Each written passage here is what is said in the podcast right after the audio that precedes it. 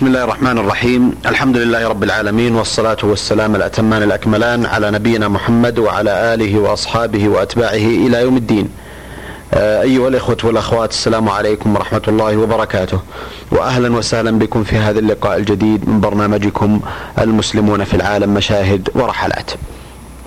اللقاء أسبوعي اعتدتم عليه مع معالي الشيخ محمد بن ناصر العبودي، الأمين العام المساعد لرابطة العالم الإسلامي والرحالة والداعية المعروف. في مطلع هذا اللقاء باسمكم جميعا أرحب بفضيلة الشيخ محمد وأشكر له هذا التواصل المبارك في هذا اللقاء النافع والمفيد بإذن الله تعالى. معالي الشيخ محمد، تحدثنا في اللقاء السابق عن جمهورية الدومينيكان، وقدم معاليكم معلومات رائعة ومهمة ومفيدة عن تلك الدولة سياسيا وجغرافيا وتاريخيا، ثم عرجتم على حديث مهم عن أوضاع المسلمين فيها وعن الانطباعات التي خرجتم بها في زيارتكم للمسلمين هناك. أعتقد أن لديكم المزيد من المعلومات والفوائد المهمة والانطباعات الجميلة عن زيارتكم لجمهورية الدومينيكان. معالي الشيخ محمد، نستمع منكم إلى المزيد من ذلك.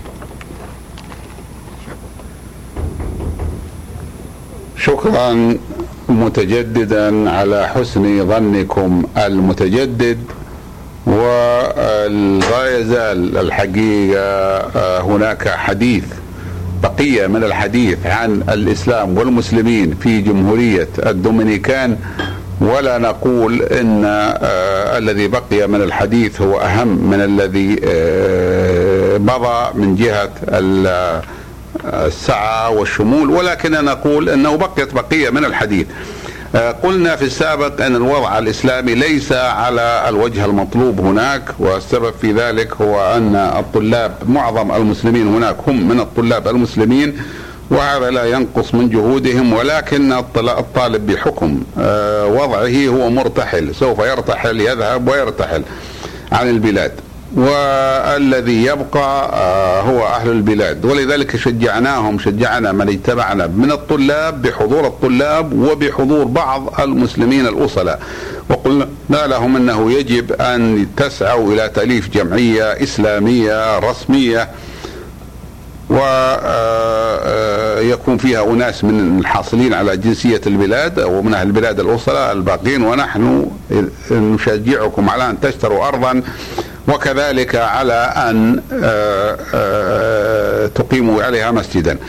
بهذه المناسبة ينبغي أن أشير إلى أن سفارة خادم الحرمين الشريفين في فنزويلا، وهي أقرب السفارات العربية إلى سانتو دومينغو، قد بعثت مبعوثا خاصا إلى الجزيرة، إلى الدولة لدولة الدومينيكان، ووصل هذا المبعوث إلى سانتو دومينغو واطلع على الأحوال العامة فيها، وكتب إلى وزارة الخارجية، وزارة السعودية. وزارة الخارجية مشكورة أشعرت رابطة العالم الإسلامي والجهات المعنية في المملكة بهذا التقرير الذي مؤداه أن المسلمين حتى الآن لم تكن لهم جمعية إسلامية، وليس لهم مسجد يصلون فيه، وليس لهم مركز إسلامي يصلون فيه، وأنه تنبغي مساعدتهم. فنحن عندما جينا كانت لدينا هذه المعلومات، ولكن وجدنا الأمر كما ذكر، ولكن لابد من أن يكون هناك استعداد لعمل رسمي وعمل مستمر. قلنا أن المسلمين يتراوح عددهم ما بين أربعمائة وخمسين إلى خمسمائة، وهذا يشمل الطلاب ويشمل الأصلاء من البلاد. ولهم خمسة أماكن للصلاة، أولها نقول نستطيع أن نقول أنه أهمها مسجد المركز الإسلامي، هكذا يسمونه المركز الإسلامي. والمركز كما صار يعرف مصطلح على المكان الضخم الذي يكون فيه مسجد وتكون فيه مدرسة وقاعات محاضرات ومكتبة إلى آخره.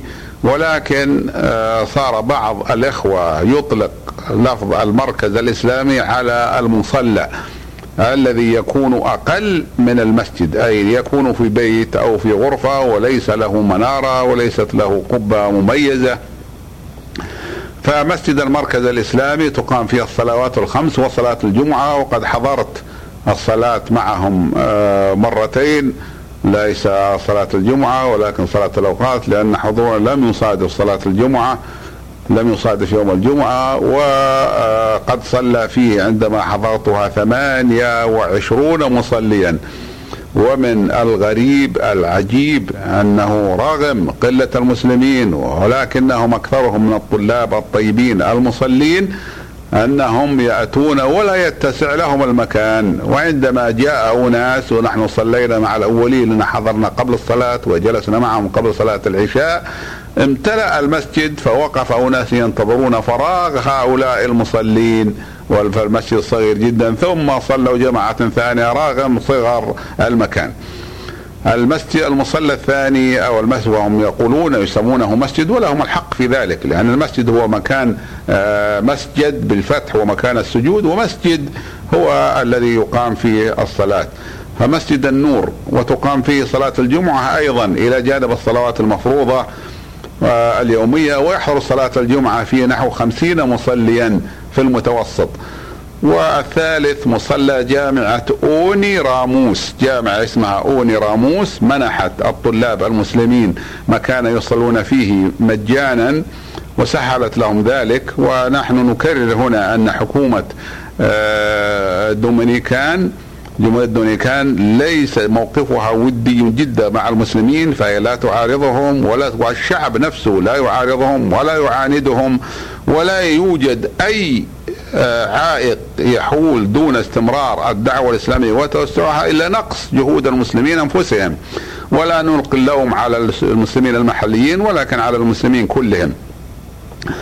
الثالث هو مصلى جامعة أوتيسة، الرابع هو مصلى جامعة أوتيسة، والخامس هو مصلى جامعة أوفيك. والعادة التي سار عليها الإخوة المسلمون أنهم يجتمعون كلهم، أي أرباب جميع هذه المصليات أو المساجد الصغيرة، يجتمعون كل عام وينتخبون فيما بينهم رئيسا لهم يسمونه أميرا. وعندما جئنا كان أمير المسلمين المنتخب اسمه خورشيد عبد الرؤوف خان، وكان نائب الأمير اسمه ريحان صديقي، وهؤلاء كلهم واحد من باكستان وواحد من بنغلاديش، والمحاسب ذبيح الله حبني من جنوب أفريقيا، والسكرتير شاهد الفاروقي من الهند، والمراقب العام نضال احمد من فلسطين.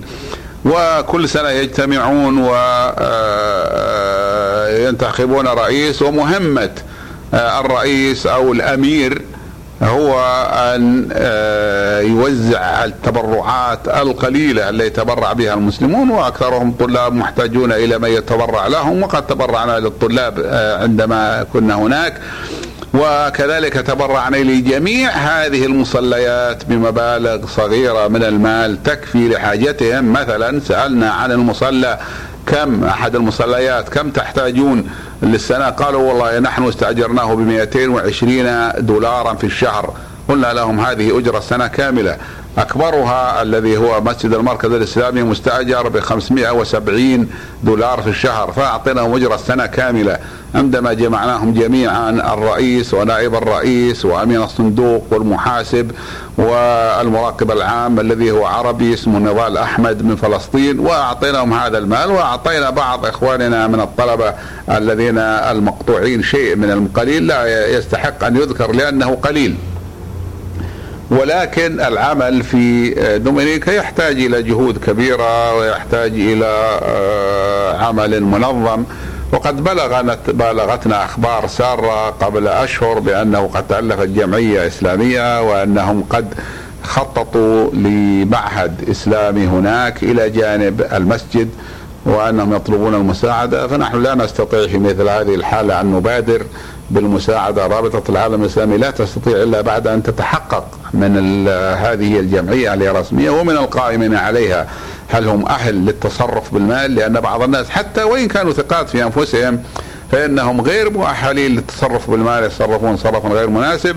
ثم لا بد من التحقق من كونهم من الثقات. أحسنتم معالي الشيخ.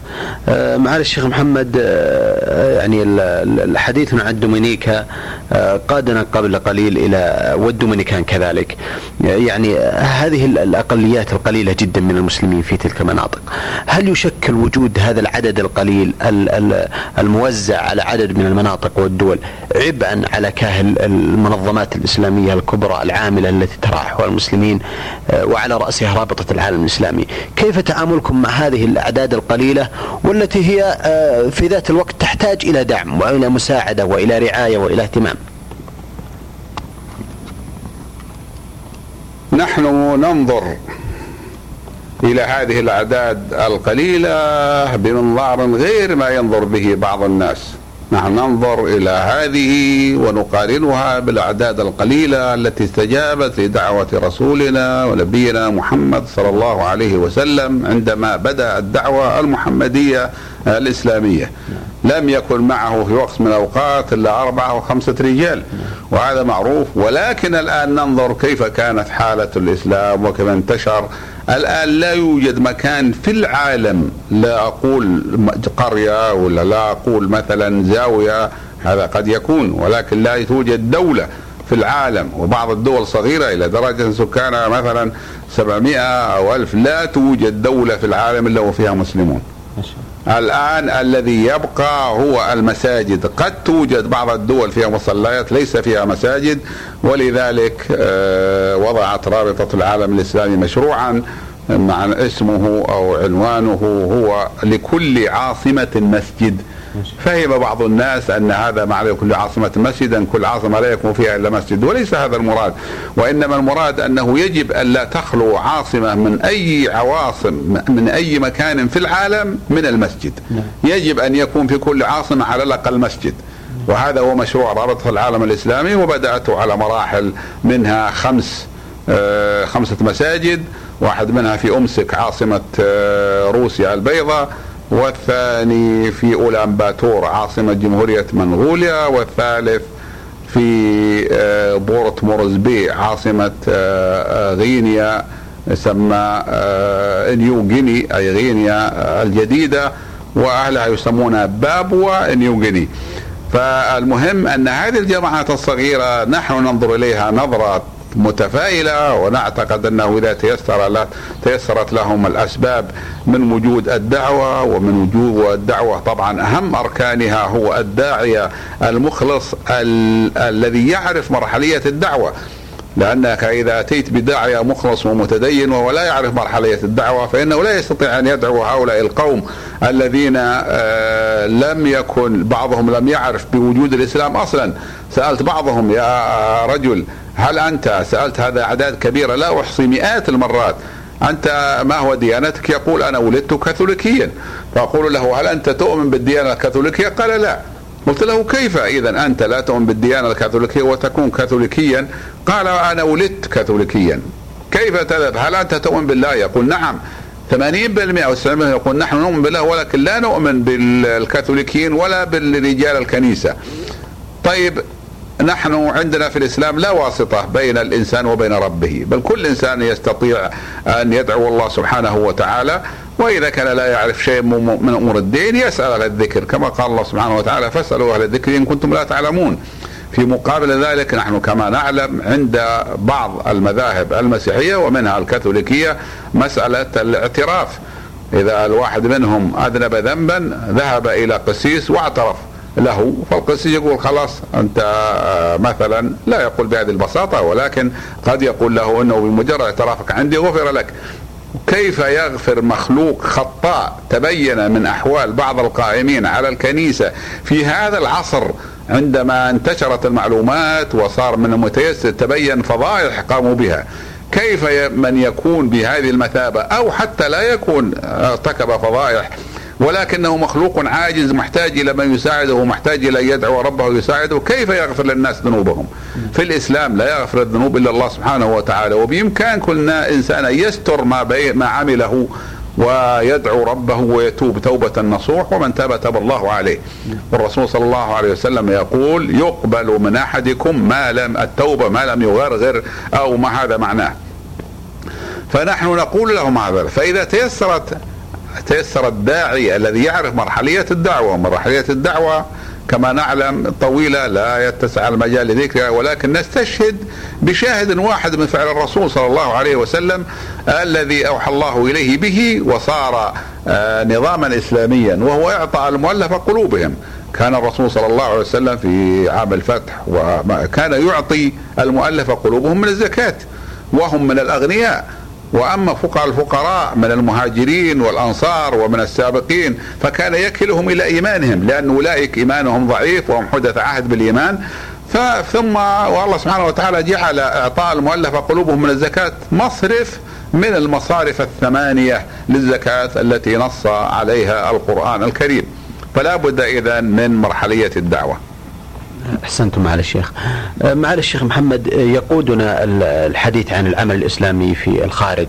ذكرتم قبل قليل في أثناء حديثكم أنه لا يوجد أي معوقات تواجه الدعاة أو المسلمين هناك أو العمل الإسلامي أو النشاط الإسلامي هناك، وهذه الكلمة ترددت الحقيقة كثيرا في عدد من الدول، في سواء في دول البحر الكاريبي أو دول أمريكا الجنوبية. هذا يقودنا إلى الاعتراف بحقيقة، وهو أنه لم يوجد بعد الاستعداد أو القيام بالواجب الملقى على عاتق المسلمين نحو استغلال هذه الفرص المتاحة للنهوض بواقع المسلمين ونشر الإسلام على حقيقته، واستغلال هذا الفراغ الكبير ويعني هذا الضوء الأخضر الذي يجده الإسلام في تلك الدول. ألم تفكر الرابطة يوما ما بإيجاد صندوق معين مفتوح للمسلمين لكي يشاركوا في أنشطة الرابطة ولكي تقوم بهذا العبء الكبير الذي حملت إياه نحو المسلمين في أنحاء العالم، ولا سيما أن الرابطة يعني تحمل مسؤولية كبرى في ذلك بحكم المعلومات والمتابعة الدقيقة والمستمرة عن أوضاع المسلمين في العالم؟ هذا السؤال في الحقيقة في محله، وأنا لم أقول أنه لا توجد معوقات والمقصود من ذلك في العالم كله، وإنما في بعض البلدان التي جرى الحديث عنها، ومنها البلدان التي كرمتم وذكرتم أسماءها في أمريكا الجنوبية وفي أمريكا الوسطى وفي أمريكا وفي البحر الكاريبي، ومنها جمهورية الدومينيكان. لا يوجد أي عائق، فلا بد كما قلت من إيجاد الداعية الذي يتكلم باللغة التي يعرفها القوم. الله سبحانه وتعالى يقول وما أرسلنا من رسول إلا بلسان قومه ليبين لهم. ثم لا بد أن تكون لديه أيضا الحكمة في الدعوة، ادعو إلى سبيل ربك بالحكمة والموعظة الحسنة. والداعية محتاج، بل في أمس الحاجة، يفرض عليه طبيعة عمله أن يتحاور مع أهل الأديان الأخرى، وبخاصة الدين المهيمن بالأكثرية بالاسم في تلك البلاد. الله سبحانه وتعالى قال ولا تجادلوا أهل الكتاب إلا بالتي هي أحسن، فلا بد من مجادلتهم ولكن بالتي هي أحسن. حتى لو أن الداعية قال أنا لا أجادلكم فهم سيجادلونه، وإذا انقطع حكموا عليه أمام الناس بأنه دينه غير حق.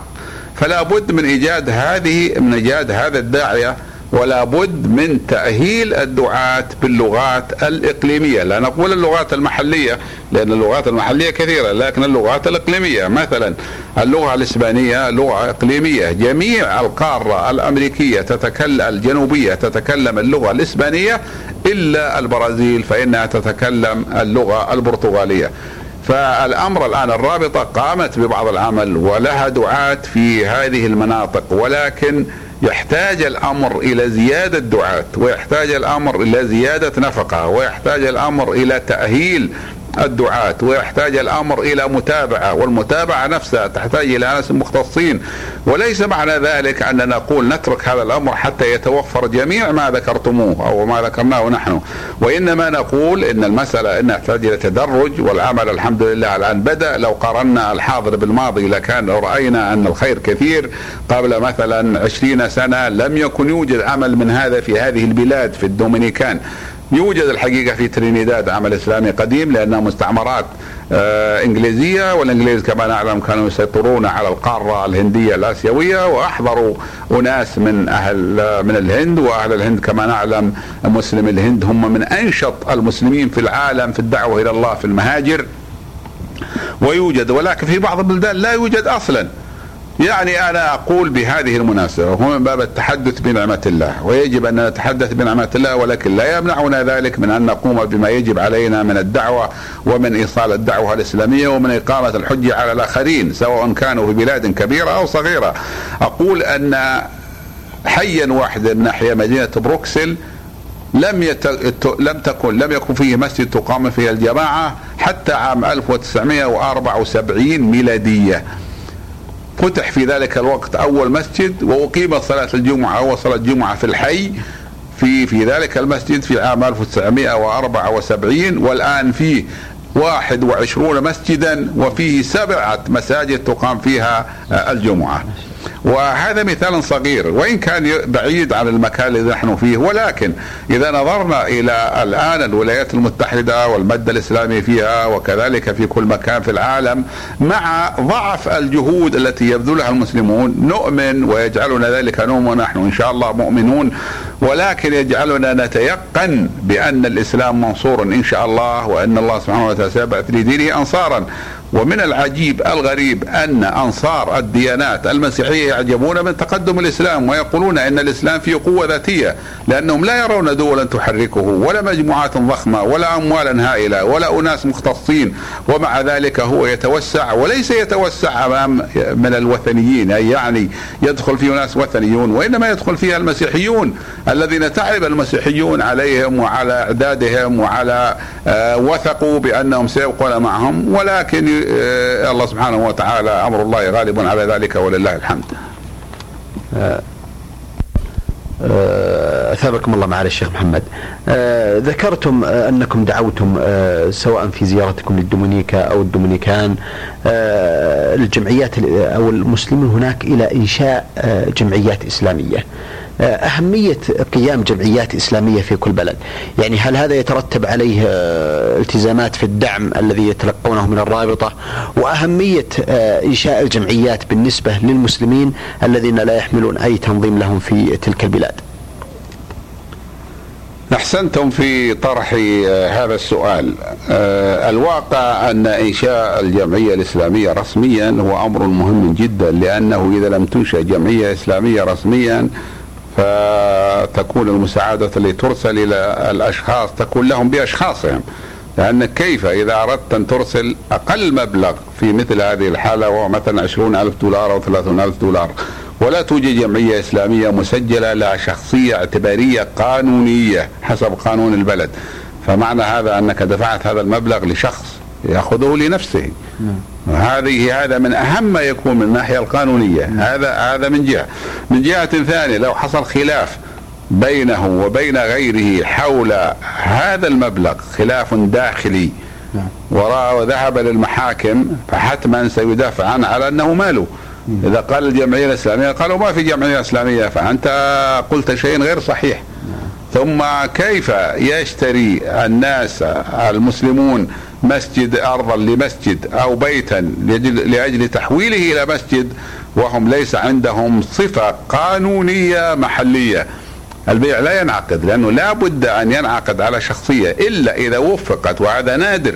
واحد من المسلمين يقول أني أنا سوف أعمل هذا وبعد خمس سنين عشر سنين ست سنين وسجلوا جمعية وقفة جمعية إسلامية، وهذا في صعوبة. ولو قالوا سجلوا وقفا حاضرا لكان هذا جيد، ولكن من الذي يرعى هذا الوقف؟ لازم من الوقف يربط بشخص، وإلا استولت عليه الحكومة والدوائر المسؤولة عن الأوقاف. أحسنتم معالي الشيخ محمد. أيها الإخوة والأخوات، إلى هنا نأتي إلى ختام هذا اللقاء الذي كان مع معالي الشيخ محمد بن ناصر العبودي الأمين المساعد الأمين العام المساعد لرابطة العالم الإسلامي والرحالة والداعية المعروف. لا أملك في ختام هذا اللقاء إلا أن أكرر جزيل الشكر والتقدير لمعالي الشيخ محمد على هذا الحديث الممتع والمبارك عن مشاهداته ومطالعاته لأحوال المسلمين في العالم. نلقاكم أيها الإخوة والأخوات في لقاء قادم بإذن الله تعالى، وتقبلوا تحية من محدثكم محمد بن عبد الله مشوح، والسلام عليكم ورحمة الله وبركاته.